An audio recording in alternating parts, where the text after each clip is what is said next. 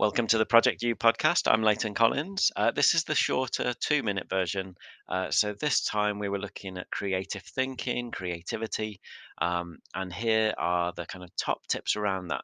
So, creativity isn't just for the artists, the actors, and the musicians we can all use creativity in our working life, in our professional life, sometimes more obvious and easier than others. Someone working in, I don't know, advertising or business or something like that can think creatively.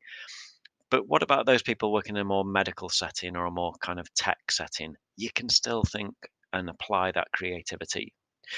Your personal life is a brilliant place to develop this skill.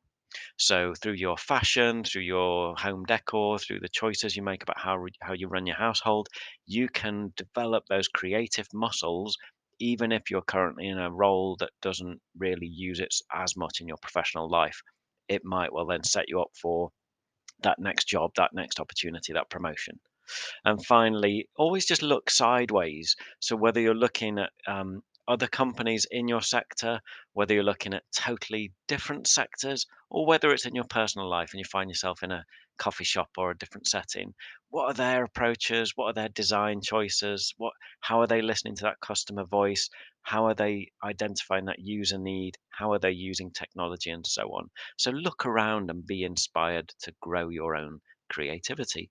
Thanks for listening. That's the two minute quick version. We'll be back next time to look at time. And if you want to find out more about creativity, check out the longer episode.